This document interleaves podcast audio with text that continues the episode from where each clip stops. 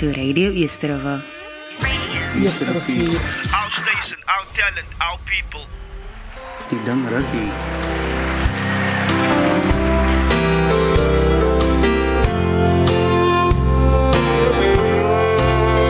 Life is easy when you're up on the mountain and you've got peace of mind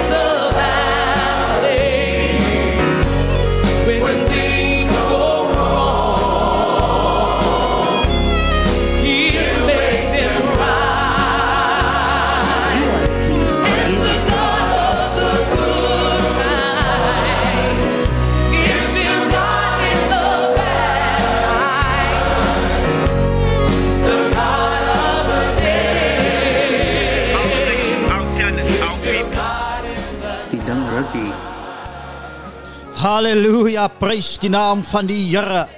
Ek groet u weer eens vanoggend in die mooi en die pragtige naam van Jesus Christus, ons Heer, ons verlosser, ons redder, die enigste een wat ons met God kan versoen. Ons sê weer eens vir die Here, dankie vir hierdie lieflike dag en dankie weer eens vir die genade kans om weer eens hier in die uh, ateljee van Radio Easter Rivier ons stasie, ons talent, ons mense te kan wees. Ons prys die Here daarvoor. Uh, dis apostel Richard Jaas met die program Ek het hom die Christus gevind. Ons prys die Here.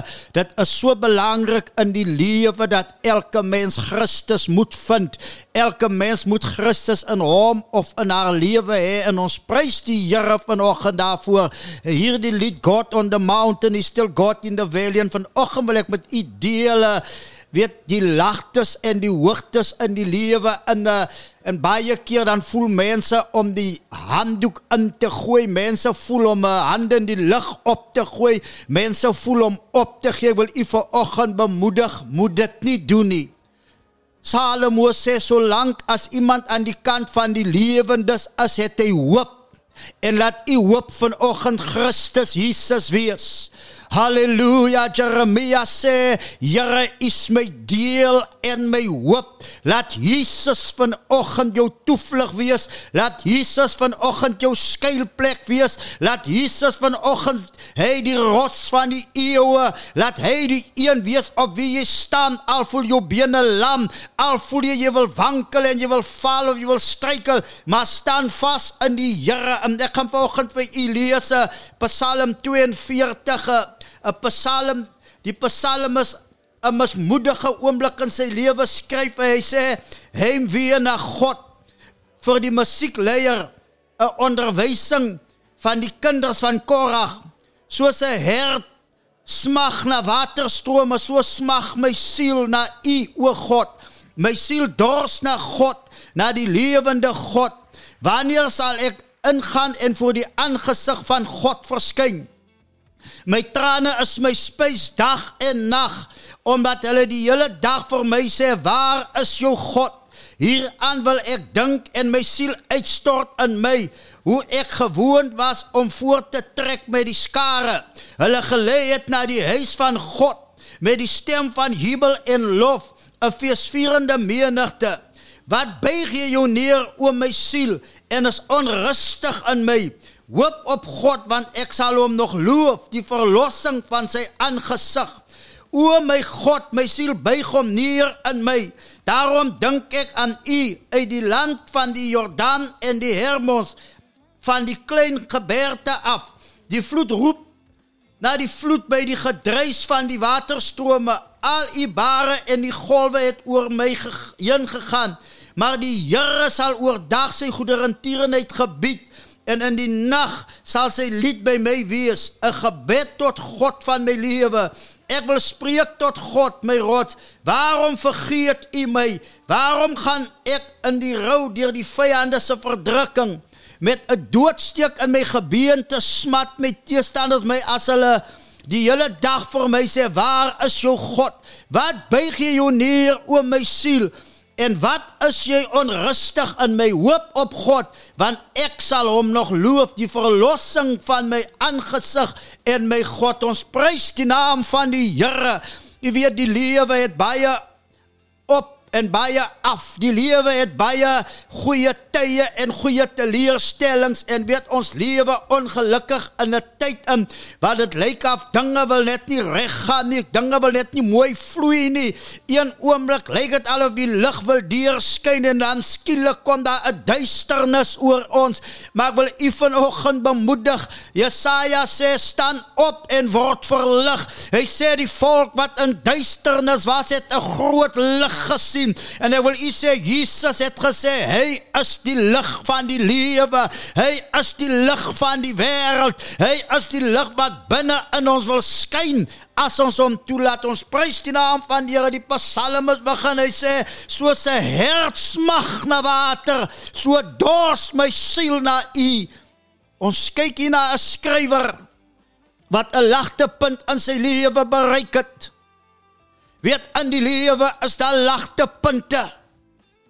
U mag vanoggend mismoedig wees. U mag vanoggend voel die lewe is nie die moeite werd nie. U mag vanoggend voel waarom mag ek nog vorentoe gaan? Maar ek wil u vanoggend sê haleluja.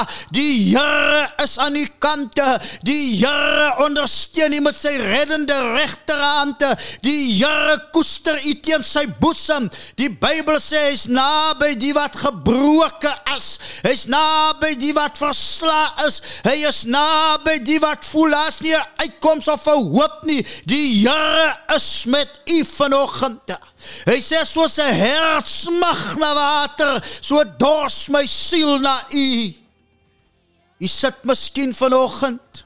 U gaan deur 'n moeilike tyd. U sit vanoggend en u wonder waar gaan die volgende vandaan kom. U sit vanoggend, uh, u is omring deur probleme. U word afgedruk deur die swaar tye in die lewe in. Maar Jesus sê in Matteus 8, Matteus uh, 11 vers 28 sê kom na my almal wat vermoeid en belaas is. Ek wil u vanoggend bemoedig. Die Here gee nie op 'n mens nie. U voel vanoggend dat almal het u een kant gestoot. U voel vanoggend haleluja dat niemand gee om nie. Almal het hulle op u gedraai.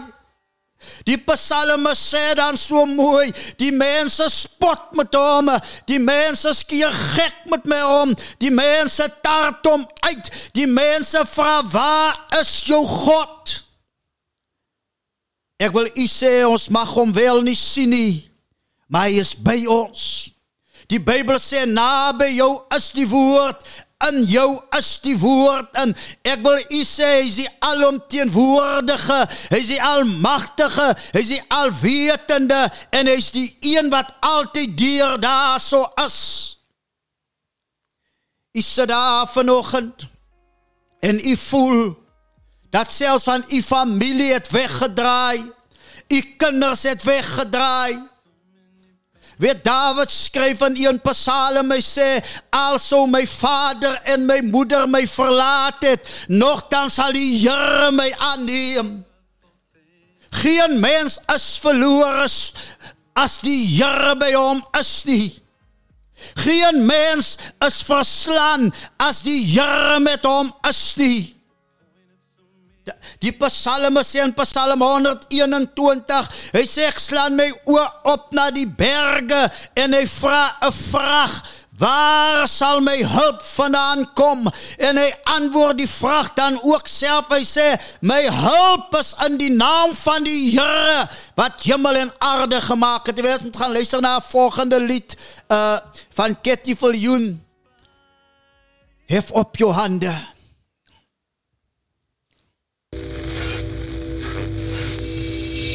You are listening to Radio Easterova. Estervier. Our station, our talent, our people. Die ding rukkie.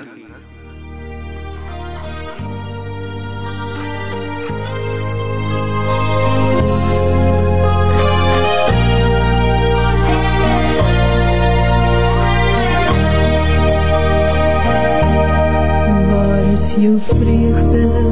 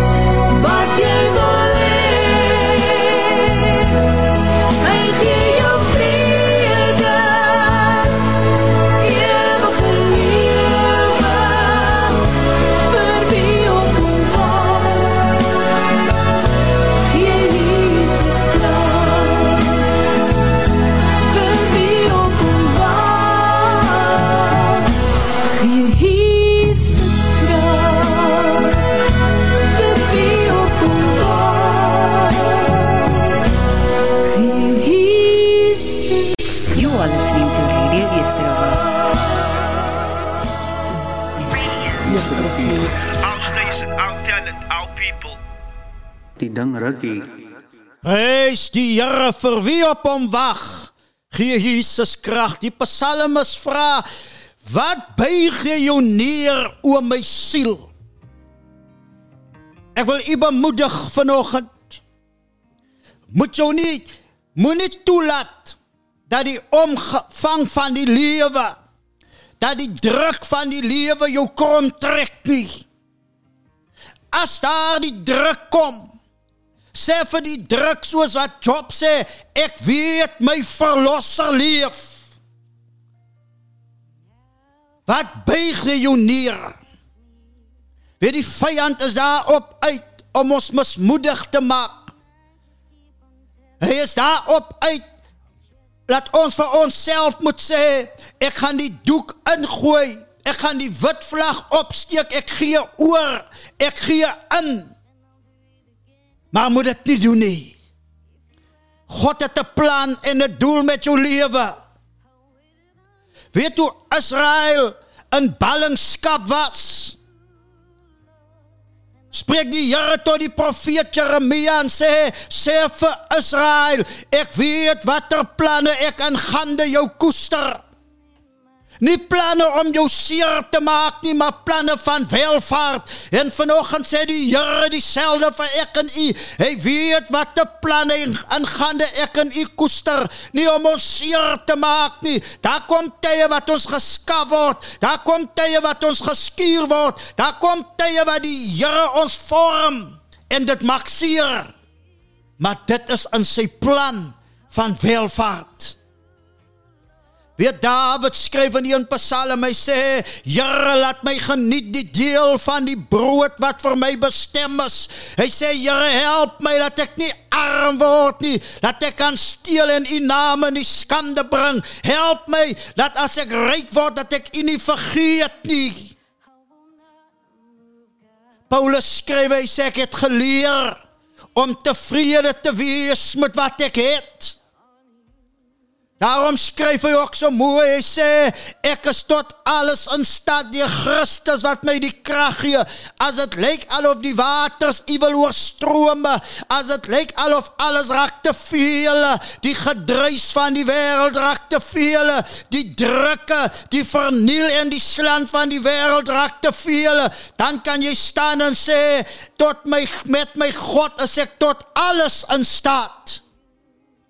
Want Christus gee krag. Jesaja sê hy gee die vermoeides krag. Hulle sal opstyg met vlerke soos arende. Jesus gee nuwe krag. Jesus gee om. Jesus bou op 'n gefalle mens stel die Here op 'n stikkende mens maak hy gesond 'n mens wat weggedwaal het bring die Here terug na hom toe want hy gee om. Weet jy Jesus daar aan die kruis hang en hy roep uit dit is volbringe en hy blaas sy asem uit en hy gee sy gees aan God die Vader oor. En daar kom duisternis oor die aarde het die vyand gedink hy het oorwin maar wat Satan wat wat sy demone nie geweet het nie die dood van Jesus het oorwinning gebring. Die dood van Jesus het lewe en lewe in oorvloed kom gee. Die dood van Jesus het God se skatkamer ons oopgemaak vir ek en u. Waarom die Bybel sê in die boek van Efesiërs, ons is geseën met alle geestelike seënings in die hemel aan. Daar waar Christus vandag aan die regterhand van God sit, ons sit saam met hom daarso. As die vyand vir jou sê, dis klaar met jou. Dis ek kapot met jou, dis kapot met jou. Waarom wil jy nog sê Here help my? Waarom wil jy nog sing I will serve no foreign God? Wil ek u vanoggend sê haleluja. Ons God is op die troon. Ons God heers. Ek het verlede week hier gesit toe bedien ek op wie is die ere koning? Die Here is die ere koning en hy is in beheer. Die psalme sê Die vloed roep na die vloed by die gedruis van u waterstrome. Weet as die vloede so kom. Weet baie mense sê it doesn't rain it pours. Weet, daar kom 'n geweldige aanval. Daar kom 'n geweldige teenkanting. Daar kom 'n geweldige afdrukkery. Daar kom 'n geweldige sê. Maar troos jou met die woorde. Psalme sê Hoop op God want ek sal hom nog loof. Weet jy wel dit uh, vir 'n paar oomblikke praat oor Job. Die Bybel sê daar het 'n dag aangekom. Job was so getrou in die Here in. Die Bybel sê toe die seuns van God voor hom kom verskyn, het Satan ook gekom. Job 1 vers 6 en op 'n dag toe die seuns van God kom om hulle voor die Here te stel, het die Satan ook onder hulle gekom. Toe vaar die Here vir die Satan, "Waar kom jy vandaan?" Die Satan antwoord die Here en sê van 'n swertof oor die aarde wat ek deur kruis het. Laat ek u vanoggend bemoedig. Satan kan niks aan u doen as die Here hom nie toestemming gee nie. Satan kan niks van u wegvat as die Here hom nie toestemming gee nie. En die Here vra vir die Satan: "Het jy ag gegee op my knegt Job? Want daar is niemand op die aarde soos hy nie, 'n man vroom en opreg, Godvreesend en wat afwyk van die kwaad." In Job se tyd was daar niemand so regverdig en so vroom en so 'n verhouding met die Here nie. Ek is seker toe Satan voor die Here staan, toe staan die Here op sy bors en sê man, ek het 'n kind, ek het 'n seun, daarso in sy naam is Job. Het jy hom gesien? Hy wil u bemoedig, prys en loof die Here, sing sy eer, skree sy haleluja's uit. Laat die Here ook trots kan wees en sê, "Das my seun, das my dogter." Laat hy ook vir Satan en sy demone kan vra, "Het jy hom, het jy haar gesien?" En Satan antwoord die Here en sê, "Is dit verniet dat Job u vrees?" Het u nie self hom en sy huis en alles wat hy het aan alle kante rondom beskik nie. Ek sien Satan moes hom miskien gesien het want hy vra die Here, het jy hom dat het jy dan nie sy huis en alles van alle kante beskik nie? Die Here sluit ons in van voor en van agter, aan ons regterkant, aan ons linkerkant, bo en onderst sluit die Here ons in. Die Here beskud ons. Daar so 'n pragtige Afrikaanse koortjie, die Here trek 'n laar rondom sy volk. Satan het probeer om binne in te kom, maar die Here trek 'n laar rondom sy volk. Kind van die Here is beskud vanoggend. Moenie opgee nie. Moenie die doek ingooi nie. Moenie sê dis klaar met my nie. Maar ja, het ek met paar mense gedeel op die sosiale media waar mense my boodskappe gestuur het van hulle wil selfmoord pleeg, ander het gesê hulle gaan hulle self ophang, hulle gaan pille drink want niemand gee vir hulle om nie. En ek dank die Here dat gebed het nie afstand nie. Ek kon met hulle bid en ek wil u vandag sê hulle lewe tot vandag toe want die Here wat ons dien is wonderbaar. Die koortjie sê haal my uit die dode en hy sit my in die lewe in. God laat vaar nie die werke van sy hand hande nie. U is God se handewerk. Hy sê, het u hom dan nie beskik nie? Die werk van sy hande het u geseën. En sy vee het sterk vermeerder in die land en halleluja ek wil vir u sê die Here seën oorvloediglik die Here seën vermenigvuldiglik die Here seën aanhoudend Al lyk dit op die oomblik daar is niks in die koskaste nie. Al lyk dit daar uh, die bankrekening sê insufficient funds. As u op die Here vertrou, die Bybel sê die aarde en die volheid daarvan behoort aan die Here. Die goud en die silwer behoort aan die Here. En u is meer kosbaar as al die goud in die wêreld. U is meer u is meer kosbaar as alles op die aarde want ek en u is geskape na die ewe beeld van God. Satan sê vir die Here maar strek net u hand uit en tas alles aan wat hy het. Werklik hy sal u in die werklik hy sal u in die aangesig sien.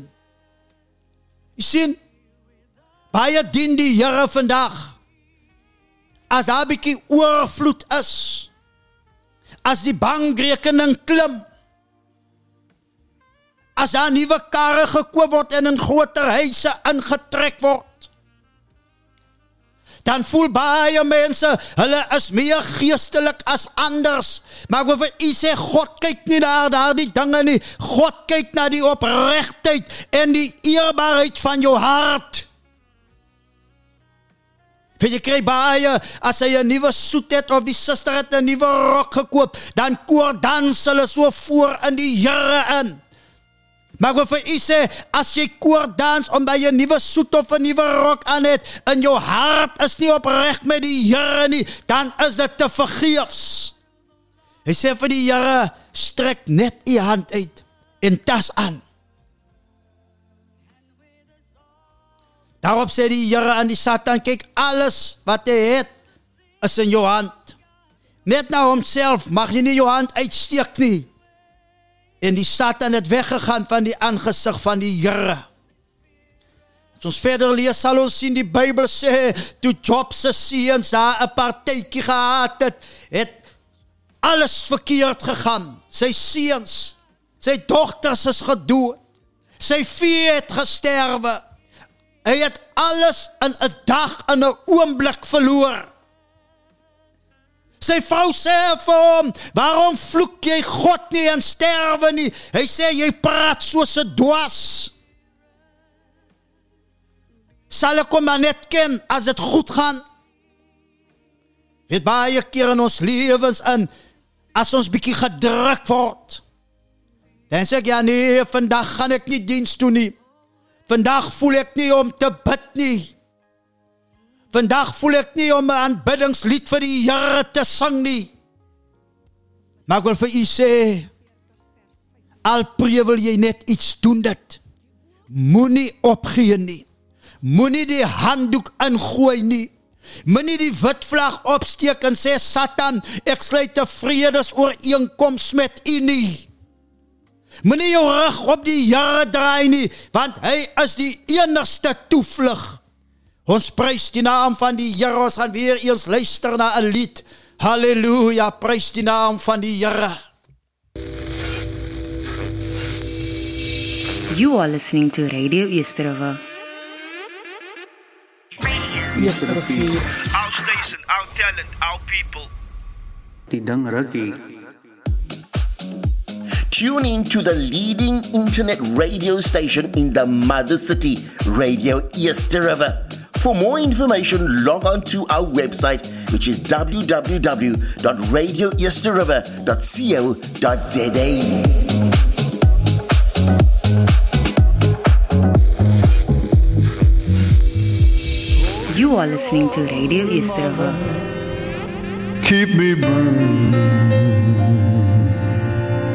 Give me all in my life, I pray. Oh, yes. Give me all in my lamp, keep me burning. Keep me burning till the break of day. Lord, give me oil in my lamp. Keep me burning. Give me all in my lamp. This I pray. Give me all in my lamp. keep me burning. Keep me burning till the break of day.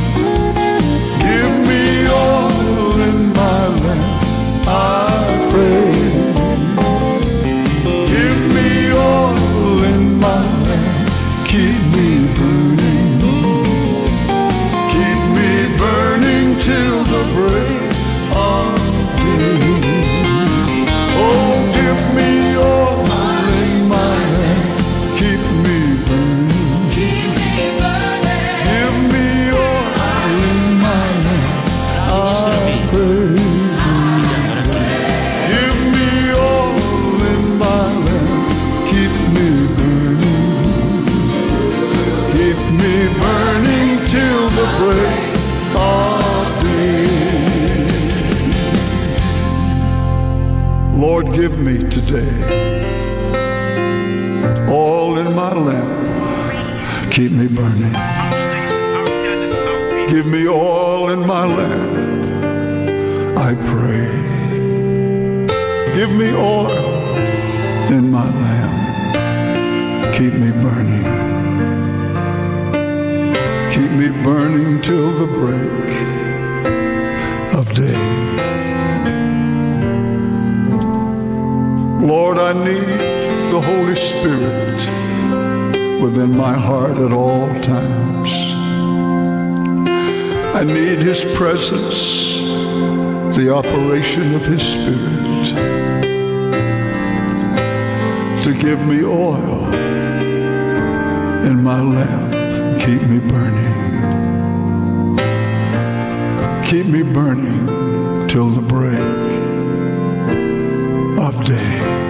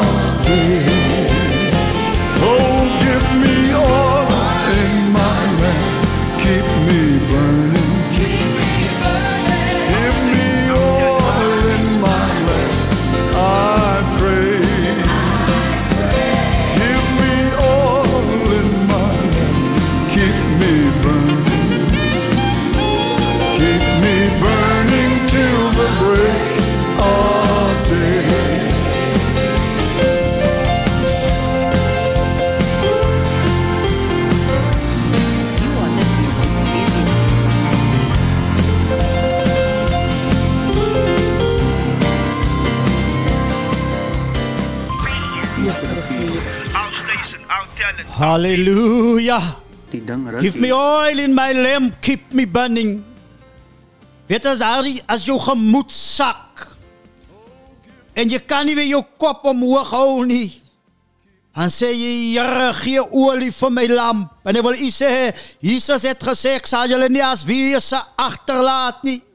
Ek sal die Vader bid om julle ander trooster te gee, 'n ander metgesel, die Heilige Gees. Ek wil vir u sê, as dit lyk alof jy's alleen, jy's sonder die Here, weet dit die Gees van die Here is daar om jou te vertroos en te versterk. Weet Job se vriende het ook selfs na hom gekom en gesê Job, jy moes gesondig het. Jy moes iets verkeerd gedoen het. Waarom gaan dit so swaar met jou?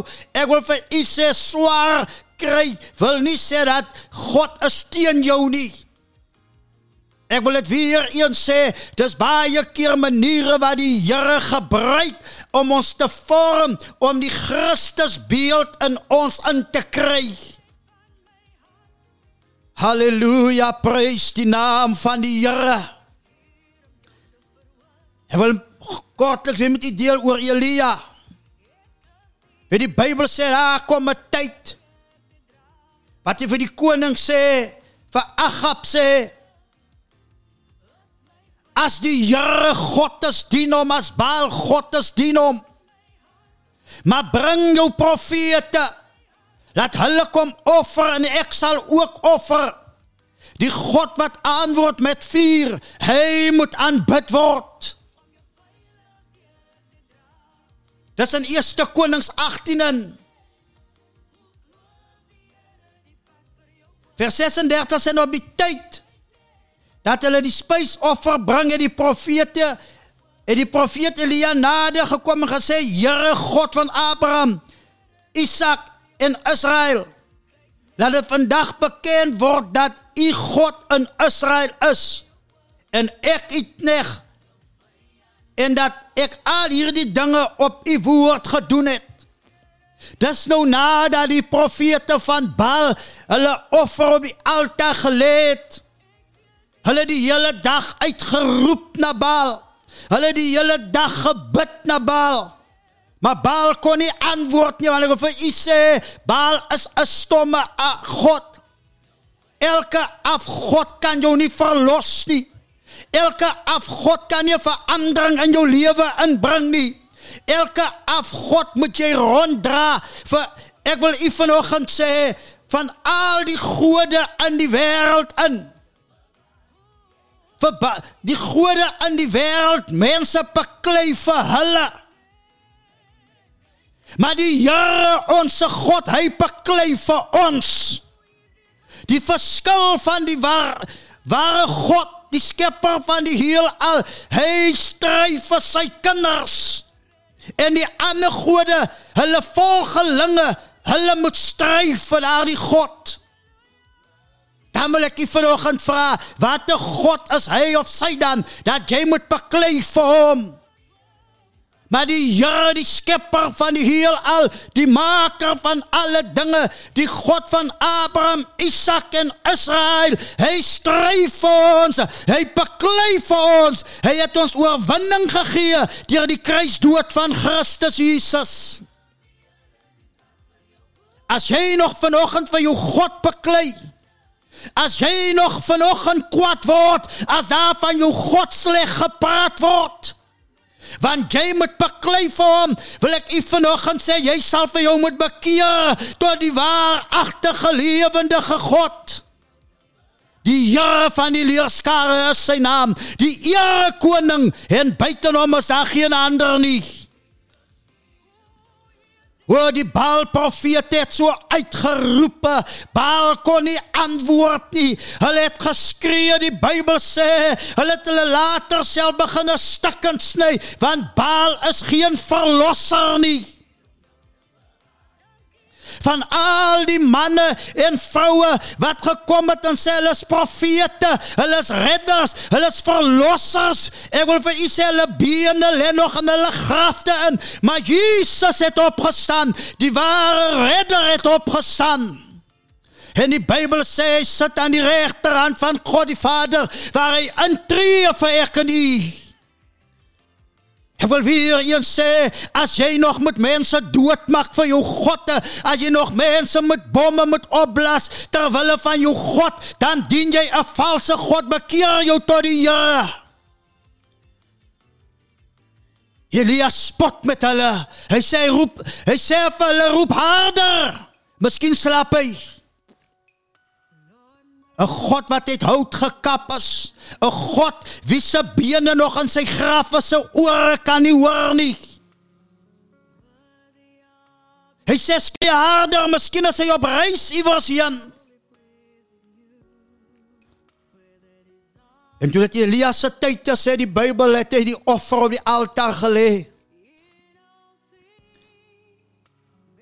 En hy het wat, hy het slote rondom die al, die altaar gegrou en water daarin laat gooi. En ons lees dan as hy gebed, hierso hy sê nou die tyd dat hulle die spysoffer bring, het die profeet Elia nader gekom en gesê: God van Abraham, Isak en Israel, ons moet onthou, dit was die God van Abraham, Isak en Jakob, maar die Here sê vir Jakob van vandag af sal jy Israel wees. Halleluja, hy's 'n verbondsgod, het nog steeds 'n verbond met Israel vandag. Hy sê laat dit vandag bekend word dat U die God in Israel is. Daar is een ware God en buite hom is daar geen ander nie.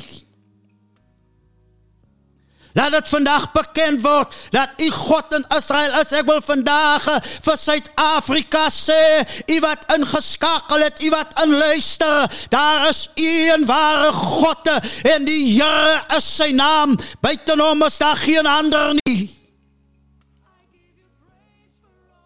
Laat dit vandag bekend word. En ek het neg en dat u al hierdie dinge op u woord gedoen het. U sien die Here sê hy's waker agter sy woord om dit te volbring. Hy sê sy woord sal voorspoedig wees in alles waarin hy dit stuur. Hy sê sy woord sal nie leeg na hom terugkeer nie. Wat God bestem het, gaan gebeur. En vanoggend u wat te neer gedruk voel, u wat vanoggend voel haleluja, u hoopbeker is leeg. Ek wil u sê skuil net by die Here, by niemand anders nie.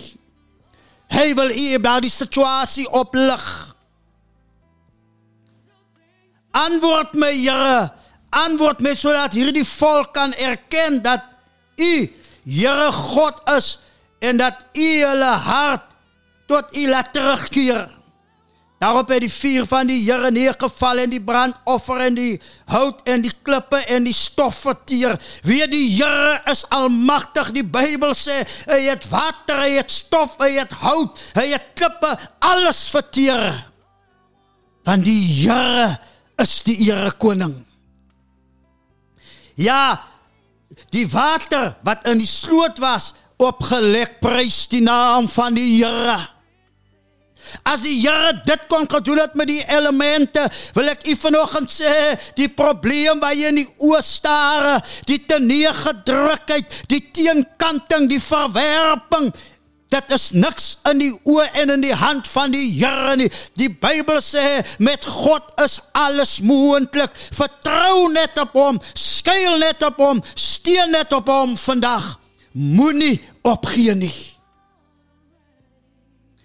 Weet baie mense dinge gebeur in bedienings in kerke en dan sê mense ek gee op. Baie huwelike gaan stryd en storms deur. Dan sê die man of die vrou ek gee op.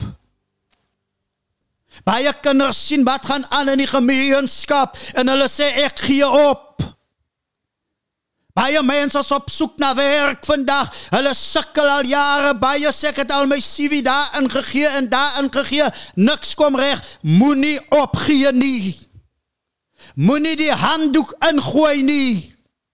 Die Here is God. Die Bybel sê en toe die hele volk dit sien, het hulle op hulle aangesig geval en gesê die Here, hy is God.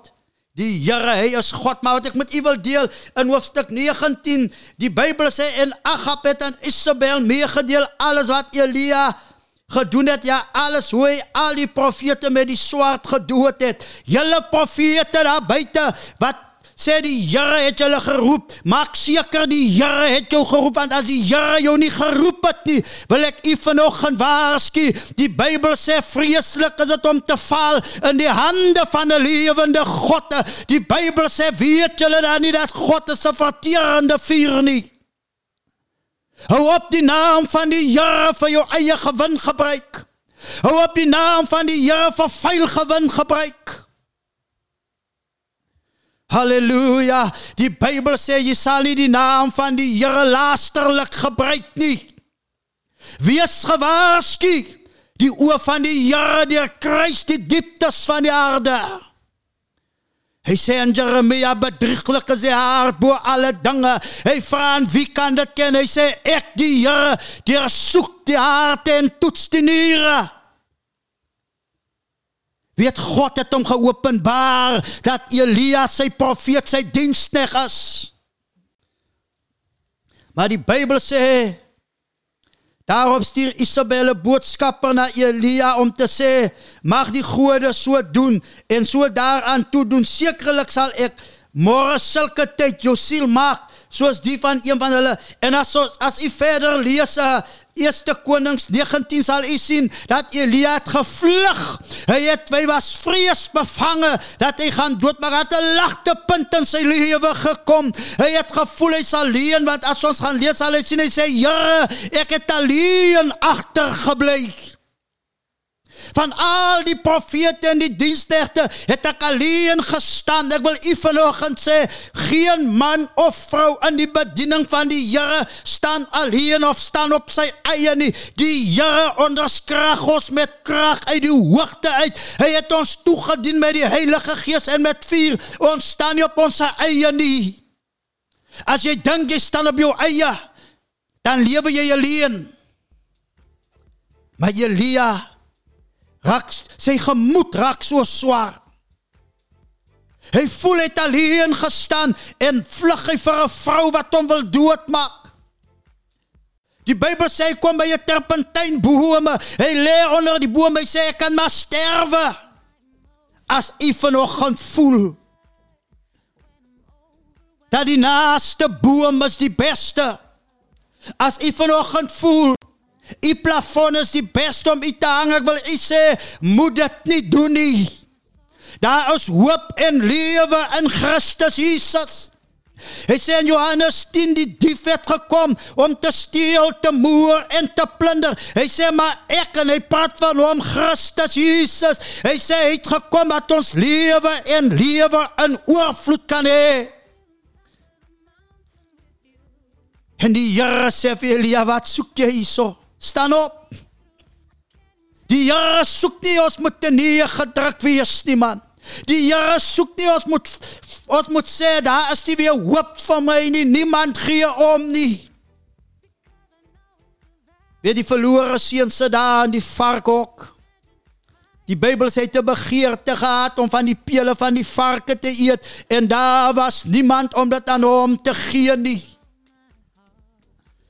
Maar dit kom by hom op dat in die huis van sy vader is daar oorvloed. Hy sê hy was op 'n punt in sy lewe waar waar hy alles uitspandeer het, het alles opgemors, het op 'n punt gekom waar hy 'n behoefte gehad het. Hy het op 'n punt gekom wat ek nie kan verstaan. Die pele van die varke Hy kon mos van dit daar gevat het, maar hy sê niemand wil dit aan hom gee. Hy sê gaan vanoggend niemand gee vir my dit nie.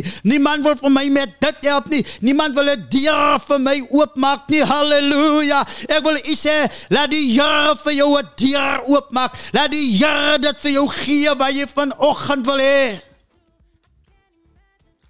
En hy sê ek sal opstaan na die huis van my vader gaan. Staan op vanoggend kind van die Here.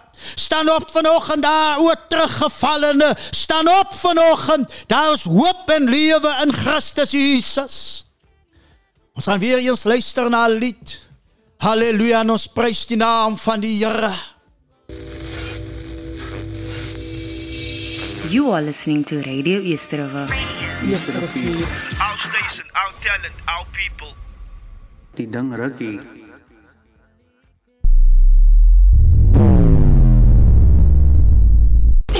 Radio Eerste Rivier, ons stasie, ons talent, ons mense. WhatsApp ons by 064 536 9095. Talk to us, die ding ruk hier.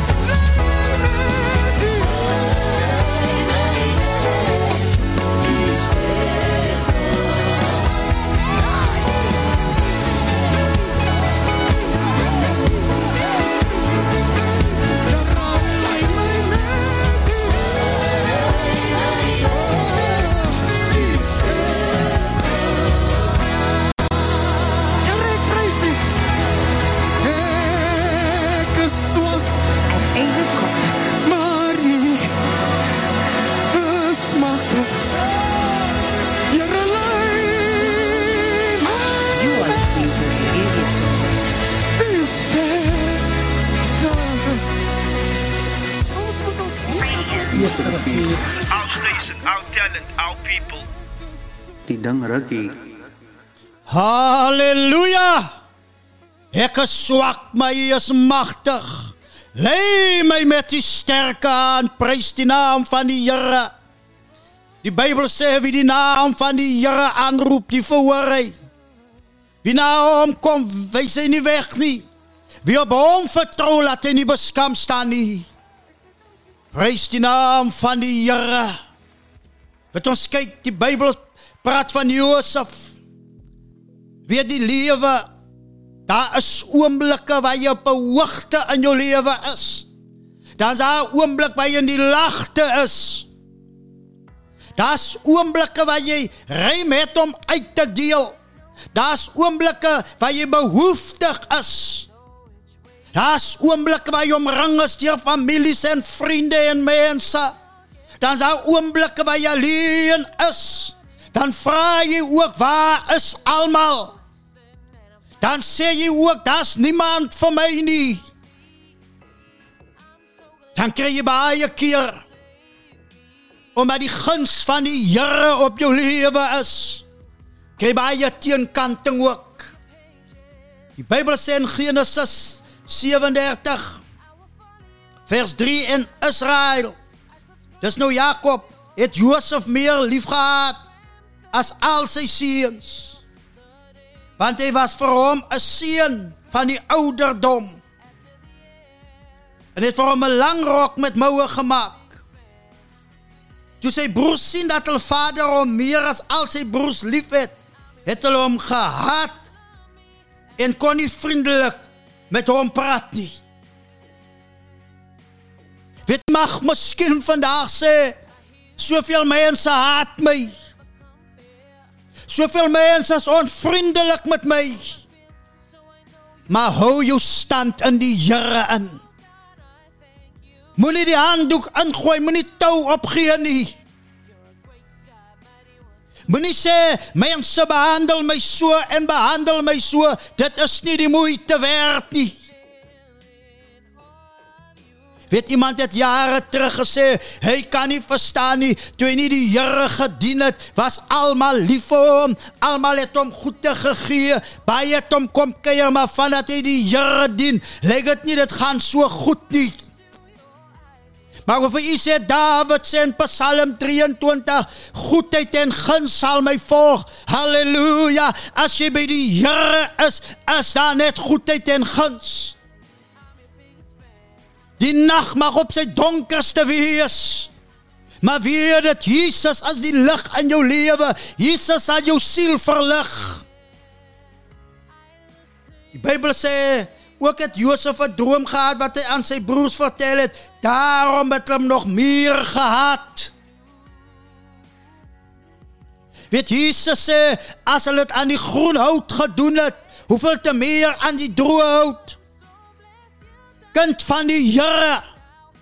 Moenie 'n vredesooreenkoms met Satan en sy trawante aangaan nie. Jesus was gehaat. Jesus was bespot. Jesus was sleg gesê. Jesus was geslaan. Jesus was minag. Maar nogtans het hy geleef vir sy Vader. Hy bid in die tuin van Getsemane. Hy sê Laat hierdie beker my verbygaan. Ek wil vir u sê elke mens kan sekere goed tot op 'n sekere punt vat, dan voel jy ook dit raak te veel vir jou. Maar moenie moed opgee nie. Daar's een wat jou baie liefhet. Daar's een wat baie omgee vir jou en sy naam is Jesus Christus. Hy sê niemand het sy lewe van hom afgeneem nie, maar hy het dit self neergelê met liefde. Johannes 3 vers 16 sê want so lief het God die wêreld gehad dat hy sy enige gebore seun gegee het. Die Here het jou lief vanoggend. Daar's 'n Afrikaanse lied wat sê die Here is lief vir jou. Sy sonstraal skyn deur jou venster. Die Here gee om vir jou. Weet Josef het hierdie drome aan sy broers en aan sy pa bekend gemaak en hulle het hom meer gehad behalwe sy pa. En ons ken die verhaal dat halleluja op 'n sekere tyd toe hy na sy broers gaan terwyl hy in die veld was, wou hulle hom doodgemaak het. Maar Ruben sê kom ons gooi hom in die put in. Met die gedagte ek sal hom later kom uithaal. Maar weet ook hulle het hom verkoop aan die Egiptenaars. Toe hy daar kom sê die Bybel was hy 'n dienstig in een goewerneur se huis en dit het hom later oorgegee aan Potifar om daar te werk. Ek wil vir u sê al hoe sleg gaan dit met jou, die guns van die lewe hou jou, die guns van die Here hou jou, die guns van die Here dra jou, die guns van die Here maak jou voorspoedig. En die Bybel sê hy was so mooi van aansien dat die vrou van Potifar hom begeer het. Weet baie van ons kon geknak het. Baie van ons kon gesê het ja, die lewe behandel my so, die lewe behandel my so, daarom doen ek hierdie dinge. Baie kinders het af my gesê ja, pastoor, my ma en my pa gee nie om vir my nie. Daarom is ek op dwelms, halleluja. Maar ek wil u vanoggend sê, Dawid sê, also my vader en my moeder my verlaat het, laat dit vanoggend lyk asof jou ma en jou pa gee nie om. Jong man, jong dogter, dis nie nodig vir dwelms of prostitusie of vir bende lewe nie. Die Here gee om vir jou. Halleluja. Die Here is die een wat jou lewe kan verander. Moenie opgee nie. Moenie die handdoek ingooi nie. Moenie vir jouself sê dis ek kapot met my nie. Die Here gee om. Weet Josef Potifar se vrou beskuldig hom vals. Hy word in die tronk ingegooi. Die Bybel sê hy lê 'n droom uit daar vir een man. Die een word gedood, die een vind guns. En hy sê vir hom: "As jy daar by die koning kom, onthou my tog." Die man vergeet van hom. Jy sien baie keer dan ons hoop gefestig op mense wat ons iewers moet help om uit te kom. Hoeveel keer het jy al van mense gesê, "Hey man, is daar nie 'n bietjie 'n span vir my by julle? Is daar nie 'n bietjie 'n job nie man?" Vind bietjie uit soek hulle nie iemand daar nie en hulle sê ja, maar niemand kom terug nie. Hoeveel werksplekke het jy al gebel en gesê ons sal jou laat weet en niks het laat weet nie. Hoeveel mense het al vir jou gesê as dit goed gaan met my, sal ek na jou kyk. Dit gaan vandag beter as goed met hulle en hulle kyk nie na jou nie. Maar ek wil vir u sê God se guns en goedheid is daar vir jou. Vertrou op hom. Die Bybel sê daar's 'n vriend wat sterker aanhang as 'n broer. Sy naam is Jesus Christus. Daar's Afrikaanse lied, welke vriend het ons in Jesus? What a friend we have in Jesus. Gee hom 'n kans in jou lewe in. Sê Here, ek kan nie weer nie. Here, ek voel ek moet tou opgee. Here, is die lewe nog die moeite werd? Ek wil vir u sê ja, die lewe is die moeite werd. Dis lekker om te lewe en dis nog lekkerder as jy lewe vir die Here. Dan kan jy ook daardie koortjie sing, ek het 'n lekker smaakie in hartjie van die gee daar die vreugde. Gee daar die borrelende strome van lewende waters in jou binneste. In die Bybel sê op 'n sekere dag toe Farao weer droom kry en niemand kon dit uitlê nie. Toe onthou hierdie man in die gevangenis is daar 'n man wat anders is. In die gevangenis is daar 'n man met 'n ander gees in hom, 'n kind van die Here. Laat die mense daar buite ook van jou kan sê, die man het 'n ander gees in hom. Hy's nie soos die ander nie. En die Here laat dit geskied. Dat die Farao vir Josef roep. En hy lê die droom vir hom uit. Van die maarjare en die vetjare. Weet is miskien nou in u maarjare in, maar weet dit haleluja, as jy sat plant, daar kom nie onmiddellike vrug op of 'n groente op nie, maar op die regte tyd laat die Here dit geskied. Weet dit haleluja, in jou maarjare, jou vetjare is op pad en ons vertrou die Here dat dit nog vandag sal wees.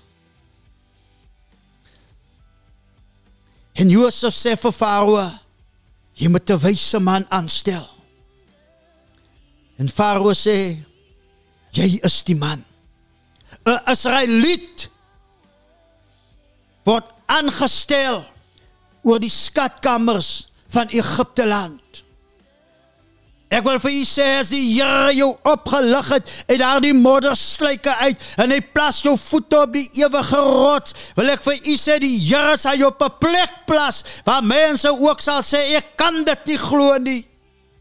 Hy staan nie een van ons nie. Ons prys die naam van die Here. Weet Josef kon ook gesê dit man ek is jonk. Waarom gebeur hierdie dinge met my? Waarom is daar niemand vir my? My eie familie haat my. Weet ek lees baie op Facebook. Dan kla mense van families en sê ja, jou eie familie kan jou nie help nie. Jou eie familie gee nie eens weer om nie. Daar's iemand groter en beter as familie. Sy naam is Jesus Christus. Die Bybel sê sy glorie en sy heerlikheid verlaat. Hy het sy plek in die hemel verlaat. Hy het die vorm van 'n mens kom aanneem. Hy het gelei soos 'n goddelose vir ek en u. Hy gee om. Jesus die gekruisigde. Die Bybel sê die bloed van bokke en stiere kon die sondes nie wegneem nie. Dit kon dit net toemaak, maar Jesus se bloed reinig van alle sondes en alle ongeregtigheid. Ek wil teruggaan na Job toe. Die Bybel sê in 'n gedeelte pleit Job, hy sê sluit tog vriendskap met hom. Sluit tog vriendskap met die Here in daardie tyd wat hy alles verla, verloor het, in daardie tyd wat die vyand hom kaal gestroop het, in daardie tyd wat sy vriende hom vals beskuldig het, in daardie tyd wat sy vrou teen hom gedraai het, spleite, hy sê sluit tog vriendskap met hom. Ek wil vanoggend ook met u pleite, sluit tog vriendskap met die Here van die leerskare deur sy seun Christus Jesus. En daar steek een weg na God vanoggend. En dit is Jesus Christus. Halleluja. Ek wil eers met weer na die Suid-Afrikaanse lied luister, God van bo. God van bo en verbly jou in hom en daar waar jy is vandag. Gee hom jou swakke hand vanoggend en hy sal jou lei op oorwinnings. God van bo, God van bo. You are listening to Radio Easterova.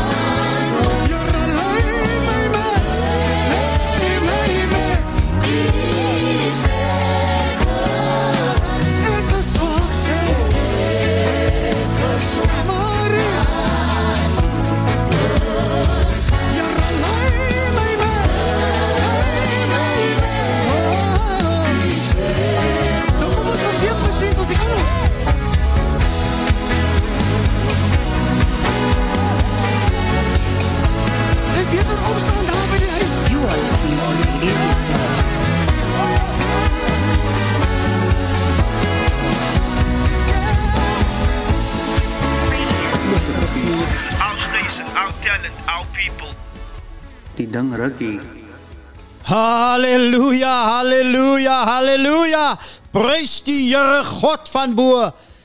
Ons sal weer net met hom verder gaan. Ons gaan na die einde toe. Halleluja.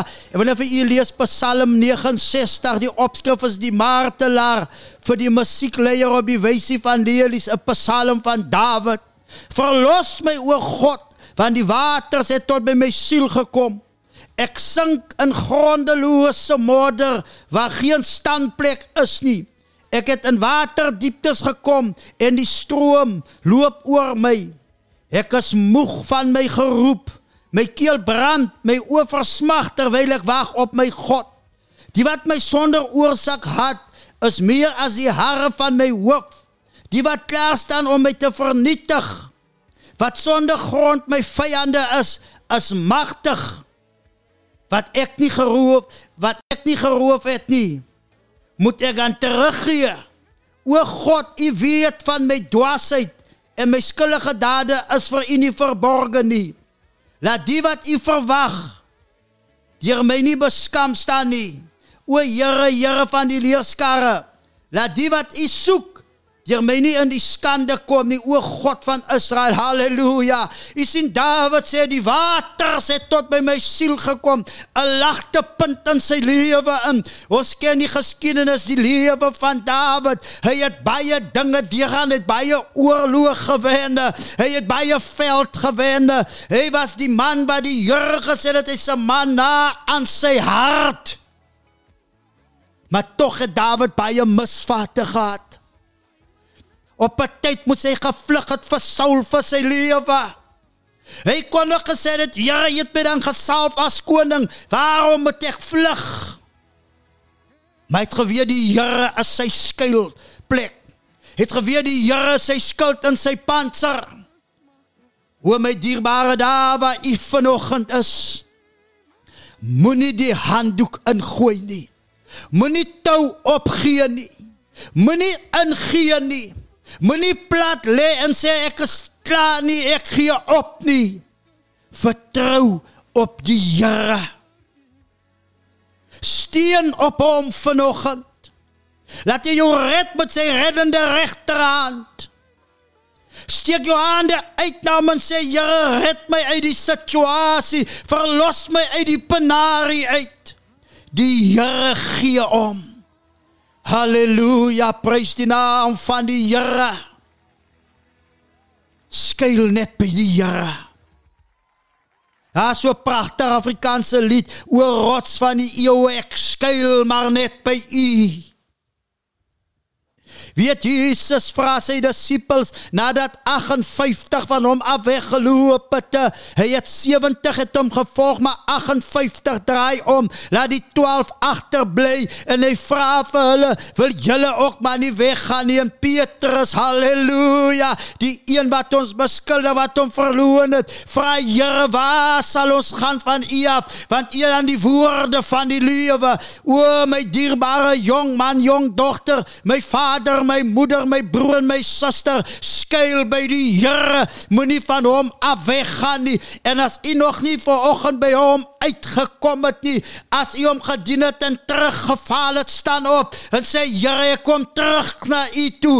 As u hom nog nie aangeneem het as 'n saligmaker, as 'n redder, as 'n verlosser nie, luister na die woorde van Job. Sluit tog vriendskap met hom sodat dit goed kan gaan met jou. Prys die naam van die Here. Ek gaan hierdie program afsluit met 'n gebed vanoggend. Halleluja. Onse Vader wat in die hemel is. Laat U naam geheilig word, laat U koninkryk kom. Laat U wil geskied soos in die hemel so op die aarde. Gee ons vandag ons daglikse brood en vergewe ons skuld wat ons ons skuldenaars vergewe. Here lei ons nie versoekers maar verlos ons van die bose. Want aan U behoort die koninkryk en die krag en die heerlikheid van nou af tot in alle ewigheid. Here, ek wil vanoggend bid in Jesus naam. Daar's manne, daar's vroue, daar's mense daar buite wat voel om op te gee. Wat voel die lewe is nie weer die moeite werd. Wat voel niks werk uit vir hulle nie. My gebed is vanoggend strek die reddende regterhand uit na hulle. Wil U hulle verlos? Wil U hulle lewe verander? Wil U hulle vrymaak? Here, daar's mense wat soveel dinge in die lewe verloor het, soos wat job verloor het. Wil U hulle genees?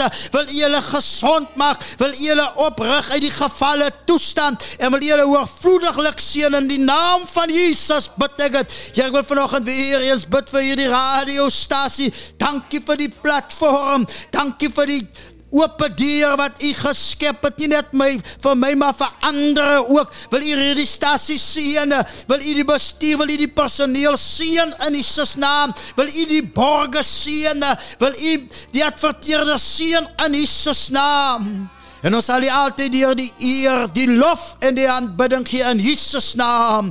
Amen en amen. Dierbaar is die Here seën hier vanoggend. Ek wil eers met afsluit met hierdie lied. Right your storm. Halleluja. Die Here seën u. You are listening to Radio East River.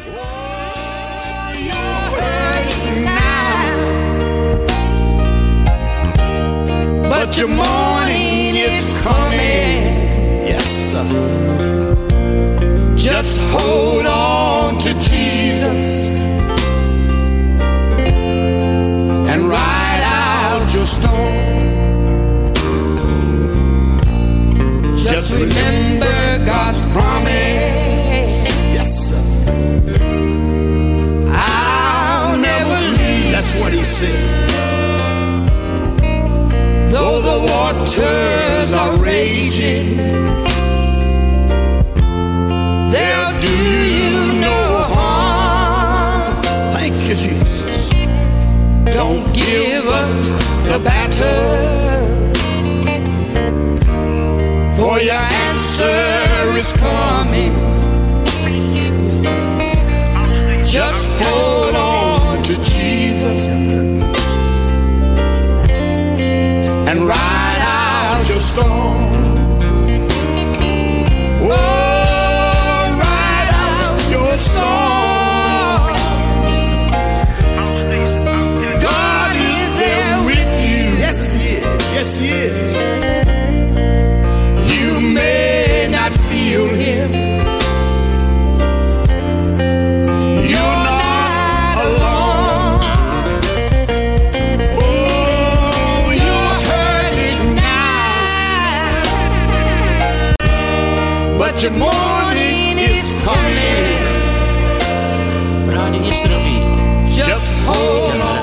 to Jesus and ride out your storm.